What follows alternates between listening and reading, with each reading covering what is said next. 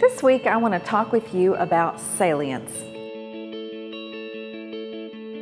If you'll remember, pastoral imagination is thinking in action. It is an embodied and relational capacity that allows one to see the complexity of a situation in the pastoral life and know how to respond in a fitting way. But how does one know what to pay attention to?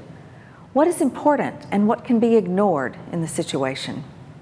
As pastors and ministers immerse themselves in the practice of ministry over time, they develop a sense of salience.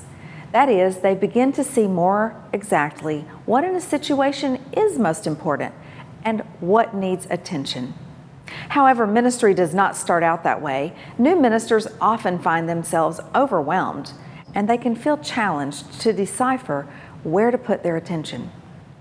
One new pastor named Melinda told us it took her time to discern what is important and unimportant.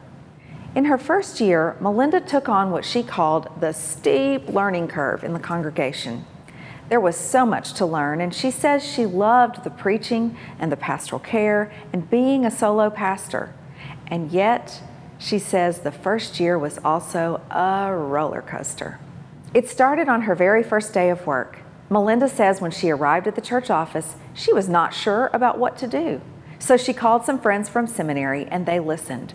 And those friends continued listening and talking with her throughout that first year as a solo pastor. Melinda shared with us many vivid examples of how salience emerged in that first year. For example, Melinda says she learned through trial and error how to set her weekly schedule and how to develop some good boundaries with her congregation. Those boundaries had to be developed in the midst of an ever present set of demands over email, phone calls, visitors, meetings. Setting a schedule, she said, was like walking a fine line.